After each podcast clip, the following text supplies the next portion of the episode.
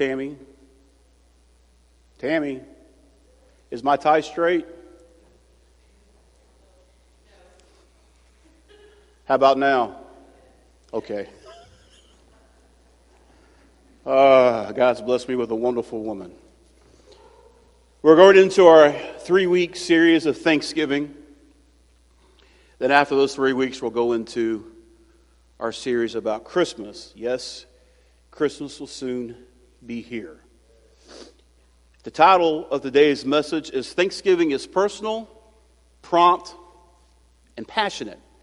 And of course, our text is Luke chapter 17, verses 11 through 19. Now, many times throughout the Bible, we're instructed to give thanks to God with all our hearts. For example, Psalm chapter 9, verse 1 I will give thanks to the Lord with all my heart. I will tell of, I will tell of all your wonders. Psalm 86, 12. I will give thanks to you, O Lord my God, with all my heart, and I will glorify your name forever. And then Psalm chapter 111, verse 1. Praise the Lord. I will give thanks to the Lord with what? All my heart. In the company of the upright and in the assembly. With all my heart. We sing a lot of different songs, some more contemporary, some more traditional songs. Sometimes I play the drum, sometimes I don't. Sometimes we sing a cappella, sometimes we don't. But here's my point. When we're praising God, if it's not coming from your heart with all your heart, then it means absolutely nothing. You can have a huge orchestra up here accompanying you, but if it's not coming from your heart, it means absolutely nothing. There's a lot more in the Bible talking about praising God with all our heart. And I'll leave that up to you homework, if you will, this afternoon, after you take your nap, after you eat everything, you take a nap, wake up, and do a search. How many times does the Bible tell us to worship God with all our heart? Now, like any discipline or skill, development takes practice and more practice. We will not learn to be grateful overnight. We have to be intentional about it. Set aside time and give thanks to God. Here are a few ideas. Alone or with your family or friends, keep a journal of gratitude. Write down what you're thankful to God about. And just keep a journal running. And I promise you, if you keep that for a year, that journal will probably grow into two or three journals as you're constantly writing down how much you have to be thankful for. It's kind of like the old hymn Count your many blessings, see what God has done. If we were to count all our blessings, we'd be here for a good long time. Here's another idea when you pray over meals, take time to give thanks to God for things other than the food, such as family, friends, uh, things He's blessed you with. I think we all should at least mention thanking Him for our salvation. Thank you, God, for saving me. Thank you, God, for paying my sin debt. Thank you for sending your Son, Jesus Christ. And here's another idea create a playlist of worship songs that focus on gratitude and thanksgiving and take time to sing along with those praise songs. What I've done on my phone, my iPhone, I have a, pray, a, a playlist called Praise and Worship. And I change it around, and God has blessed me with a convertible. I put that top down. People must think I'm crazy sometimes. I'm around 287. Now, keeping one hand on the wheel. I don't close my eyes for very long, but once in a while, in the moment, as I'm really reflecting and thinking, my right hand will go up or my left hand, depending which one I'm driving with. But I get caught up in it and I get caught up with thinking about how much I could be thankful for. But here's something to take note. And this is where the title of the message comes from. That Thanksgiving is to be personal, prompt, and passionate. And in our text, we see an example of this. But what makes this story extraordinary, other than the thanksgiving that's done to Jesus, specifically to Jesus, is the fact that the person who does this is a Samaritan. That's the most overwhelming, shocking thing to the story. When the audience was first hear about this story, it would grab them. A Samaritan. Now, I don't have time to belabor this, but you have to know the history of Israel to appreciate what's going on. Back in the Old Testament, the kingdom split after King Solomon. Long story short, the north rebelled against God. They were taken into captivity. Then the south kingdom was taken into captivity. And when they were split all over the place, they intermarried with some people. Some people known Samaritans. And they view the Samaritans as not real people, like half people, half breeds, if you will. A lot of, uh, how can I say, uh, hurt feelings towards them. Did not like them whatsoever. So when you hear even the story of the parable of Good Samaritan and the comparison that's being made, I can imagine that didn't go over very well with the audience that Jesus was talking to. First century Orthodox Jewish people. And same thing's true here. Of all ten of those lepers, only one came back, and he was a Samaritan. He's the only person that comes back and expresses gratitude. Look at verse 12. He entered a village, ten leprous men who stood at a distance. Now, we're not told the name of the village because the name of the village is not as important as what took place in it. Now, we see there's 10. Now, 10 is a round number. You go back to 2 Kings chapter 7, verse 3, we find four lepers are at the entrance of the gate. Now, lepers would stay together for mutual aid and encouragement. They stood at a distance because the law required people with leprosy to be segregated out from the rest of the population. Leviticus chapter 13, verses 45 and 46. As for the leper who has the infection, his clothes shall be torn, and the hair of his head shall be uncovered. And he shall cover his mustache and cry, Unclean! Unclean! He shall remain unclean all the days during which he has the affection.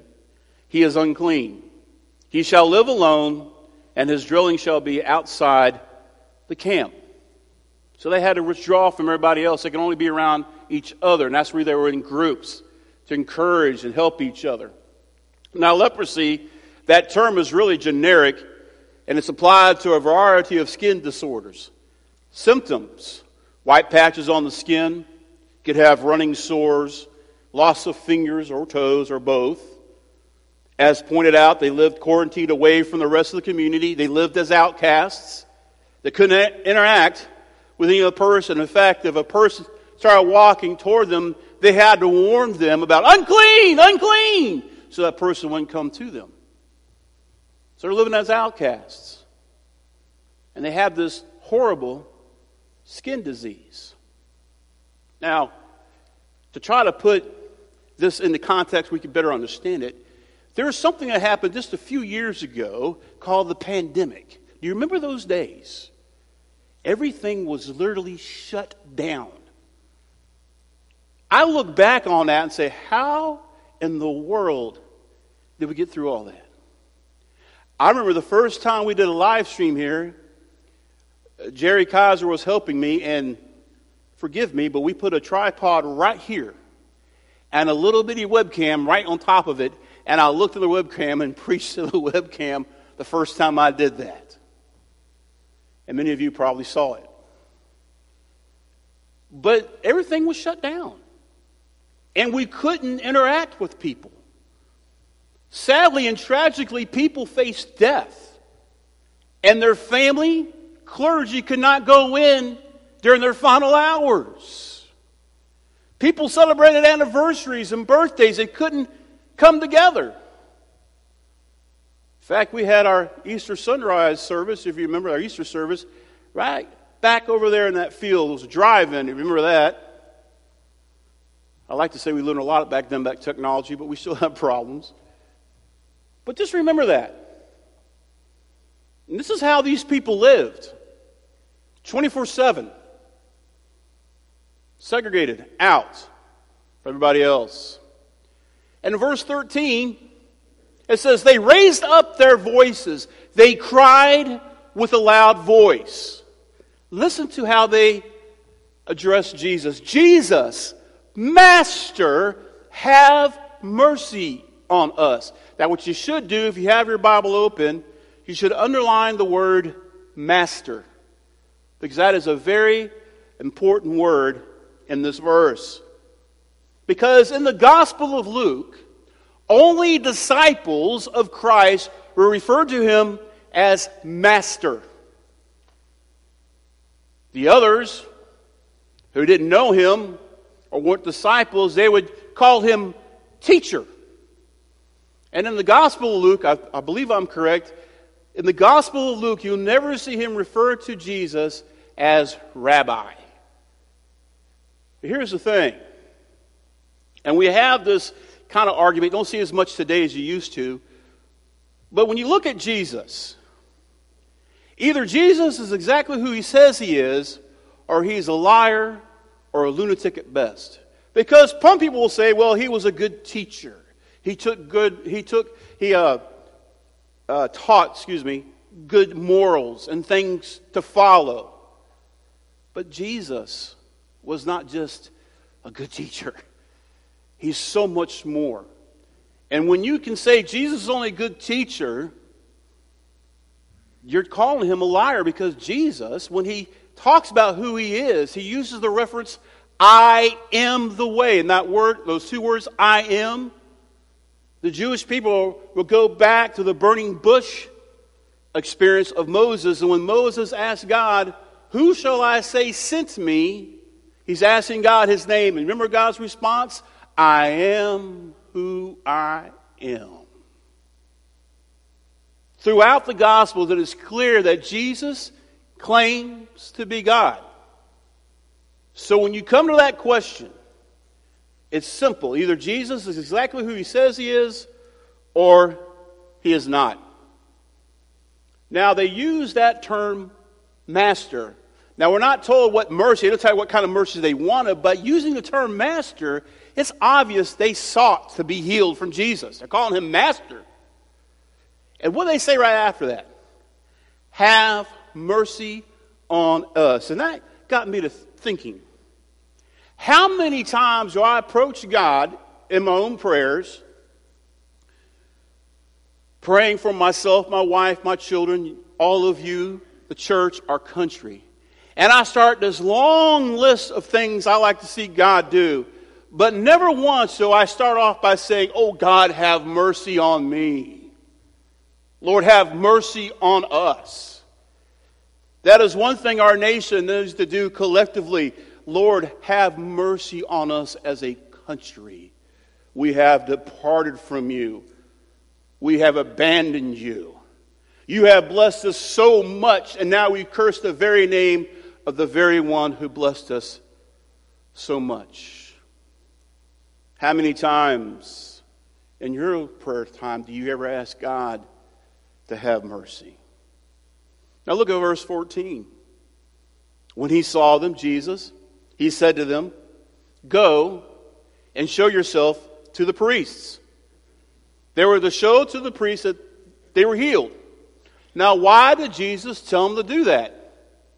Because the law. Leviticus chapter 14, you can read about how they would go back to the priests and what the priests would have to do to declare them clean. Now, I bring that up to tell you that Jesus affirmed the Old Testament as the Word of God. He says in Matthew chapter 5, verses 17 and 18, Do not think I came to abolish the law or the prophets. I did not come to abolish, but to fulfill. For I truly say to you, until heaven and earth pass away, not the smallest letter or stroke shall pass from the law until it's all accomplished. His law has not changed, dear beloved. It's because of the sacrifice of, sacrifice of Christ and his blood that covers our sins. That's how we're saved. That's how we get into heaven. That's how we're justified. But the law remains the same. Now, Jesus doesn't pronounce them healed, though, does he? He doesn't say you're healed. He says, go and show. And it tells us in verse 14, and as they were going, look what happened. They were cleansed, they were healed. He didn't tell them that they were healed before going to the priests. They just simply told them go. And here's the interesting thing. They didn't ask, well, wait a minute, you going to heal us or not? What did they do? They went. They obeyed Jesus' instruction to go. That reveals somewhat of the faith of all ten of them that were trusting Jesus to heal them. It reveals a certain degree of faith on all their parts. Now look back in verse 15. This is where the title of the message comes in. Now one of them, no, they're all going, right? Now one of them, when he saw he had been healed, now, we're not told what happened with the other nine, but this one took notice. You see, Thanksgiving is personal. Personal. Jesus did this for me. Can you imagine having that horrible disease, and as you're going, we're not told if they're running or walking, probably walking as they walk. He looked down and went, I'm healed. Jesus did this for me. Thanksgiving is personal.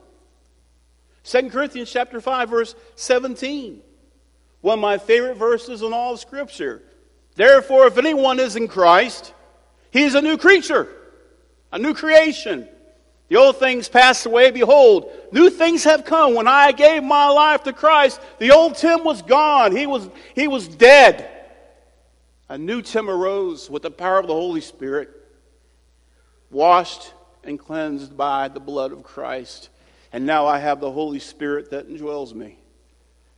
It reminds me of the story of the blind man that was healed on the Sabbath, and the Pharisees got all upset because this man was healed, but it was on the Sabbath. In John chapter 9, verse 15, it tells us the Pharisees also were asking him again how he received his sight. And he said to them, He applied clay to my eyes, and I washed, and I see. Basically, I don't know what he did or how he did it. He put some clay in my eyes. I washed my eyes out. Now I can see. That's all I know. They go and ask the parents of this guy. And the parents just tell him, hey, yeah, that's our son. Yes, he was born, I mean, he was born blind, but now he sees. I don't know who did it or how it happened, but he's seeing. Really made the Pharisees mad. You know what made them mad? Not because he received the sight, because it was done on the Sabbath. Now, what did this man do, this leper, the moment he realized that he was healed? Look back in verse 15. He turned back, he returned. There was no delay, no thinking about it. He went. You see, thanksgiving is prompt. How often do we take for granted the things that God has done? Is doing or has promised to do. His many blessings he pours upon us every day of our lives. The very fact I got up this morning, was able to get out of bed, walk across the room, use a restroom, go look over my notes, talk to my wife, have some breakfast, get in my get dressed, take a shower, get dressed, come and worship with my brothers and sisters in Christ. Those are all blessings from God. Not insignificant. It's blessings. But how often do we take that for granted?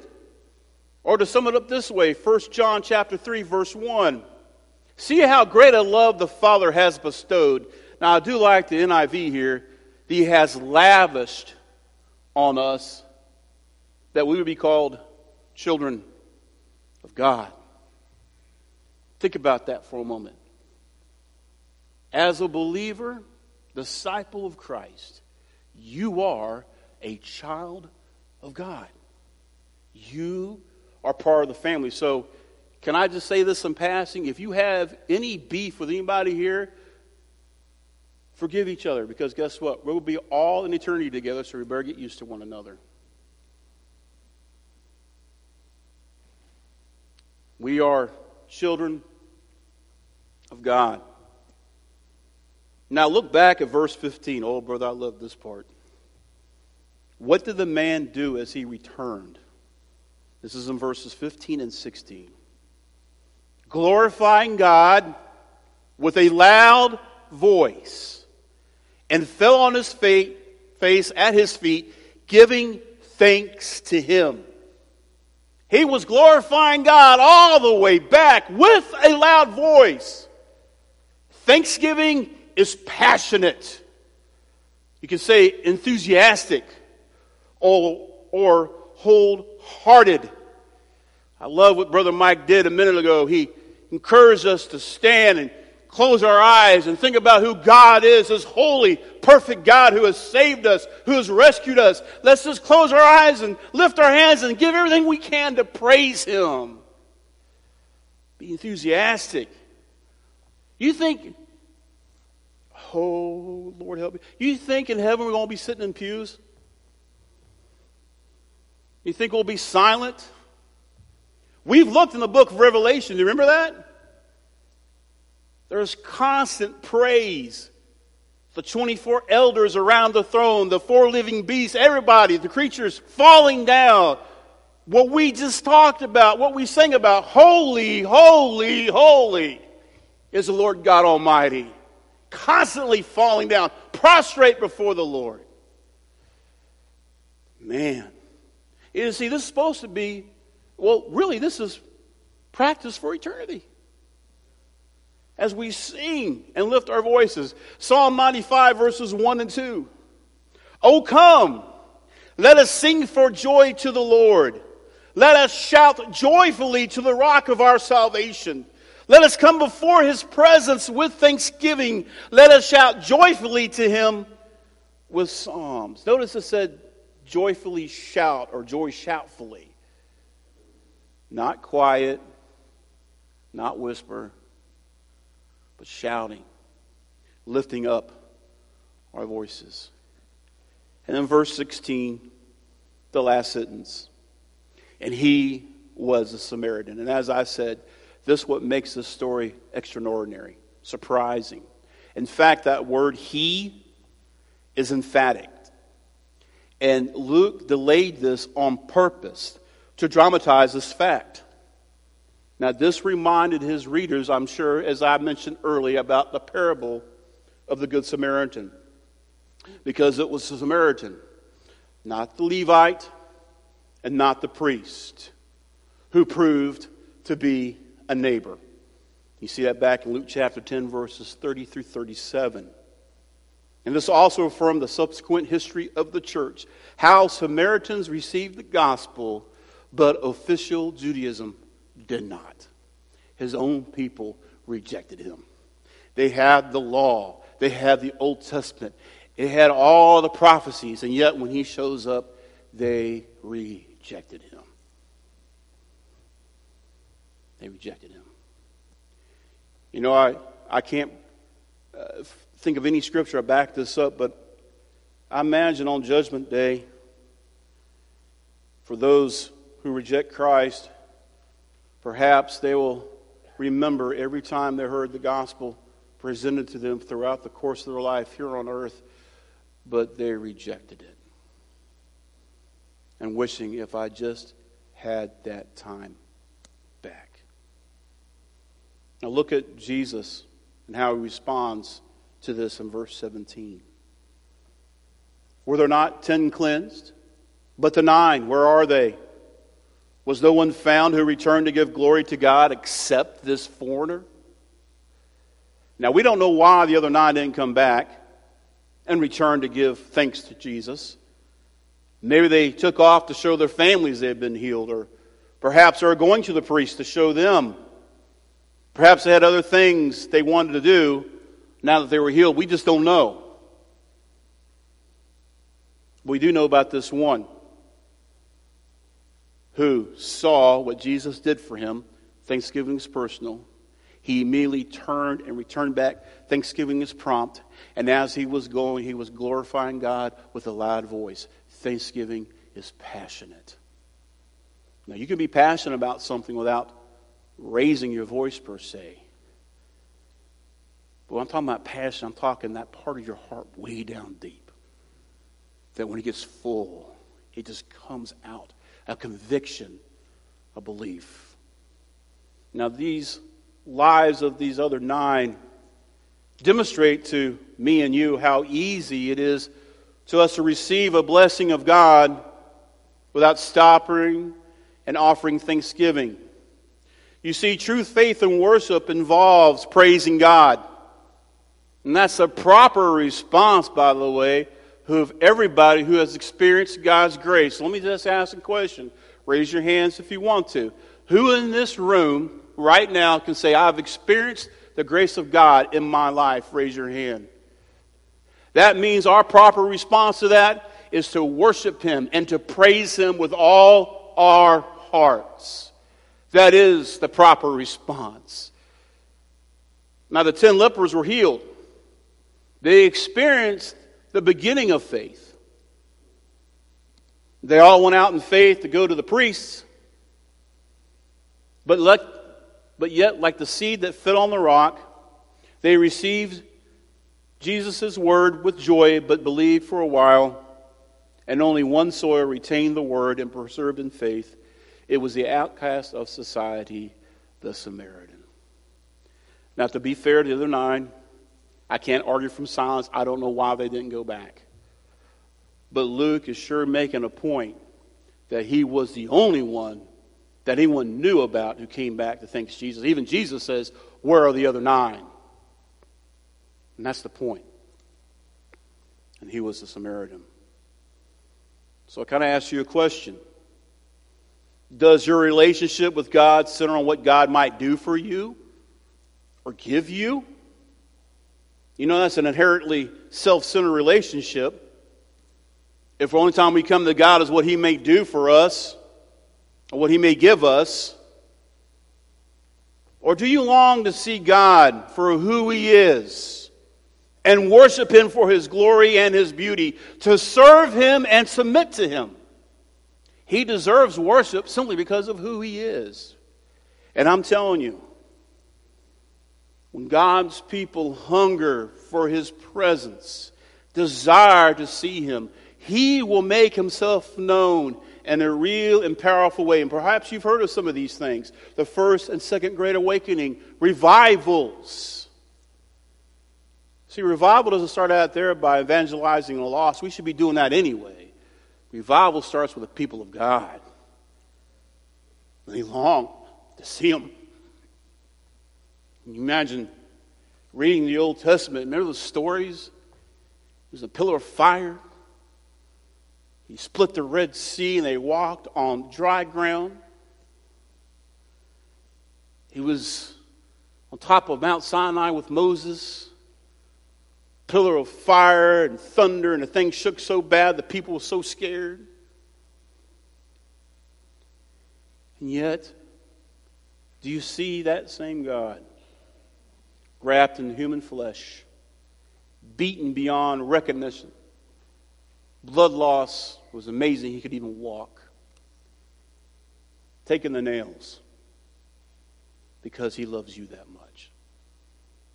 And the whole time when those nails were going in, and as the sky drew dark,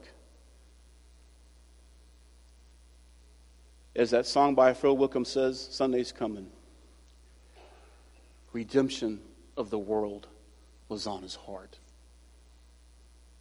See, once we have developed the muscles of gratitude, we'll have an easier time expressing spontaneous thanksgiving. An easier time learning to recognize things that we can be grateful. And this was a leper who returned to Jesus. His thanksgiving was personal, prompt, and passionate. Do you have a job that sustains your needs? Give thanks to God. Do you have family around you that loves you, supports you no matter what? And let's face it, family has always seen us at its worst. Family can be difficult at times. But because you have family, give thanks to God. How about friends? You have friends. I'm not talking about acquaintances. See, people on Facebook, that's acquaintance. I'm talking about friends that stood beside you, prayed with you, walked with you through the thick and thin. Give thanks to God. Do you have a church family that you can count on? That they're there for you through everything? And give thanks to God.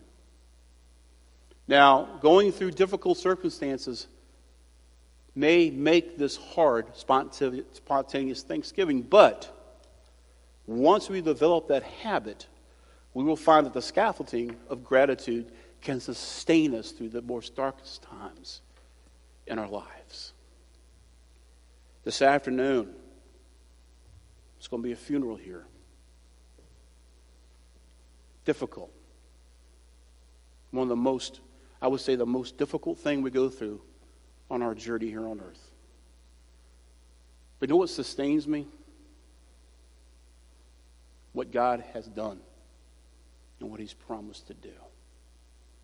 I give thanks to God because He's given me grace. See, grace is unmerited favor. He took care of my need, He paid my sin debt, His own Son with His blood. That's grace. And I continue to have God's grace shed on me every day of my life with so many blessings. But because of grace, now I have peace. Because before I have peace with you, I need peace from my Creator. And now, since I have peace from my Creator, the peace that passes all understanding, the peace not based on circumstances, but based on my identity in Christ, I have peace. And you know what peace brings? Comfort. That sustains me through some of the most difficult times that myself, my wife, and our family has been through. Do you know Christ? Have you given your life to Him? Have you placed your faith in Him? Have you confessed your sins and repented, turn away from them? Then I invite you to do that this morning. If you have done that, what's keeping you back? What's keeping you back? Because if you are a Christian, you have experienced God's grace in a real and tangible way. He has saved you. He has not only restored you, He made you a new creature, a new creation. You have the Holy Spirit within you. So, what's keeping you back from lifting up and praising Him with all your heart? When's the last time you sat down and really pondered about God's blessed you with? Some of the uh, secular artists will say this Quit complaining about what you don't have and start thanking God for the things you do have.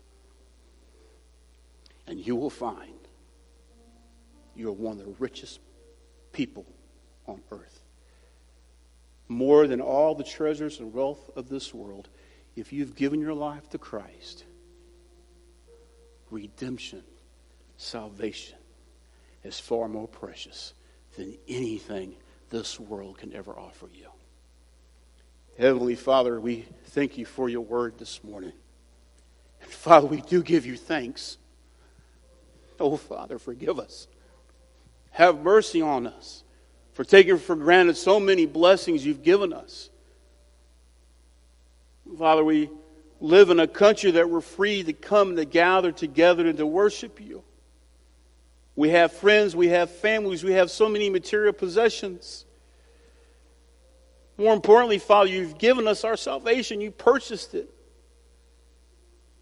Have mercy on us for taking all that for granted.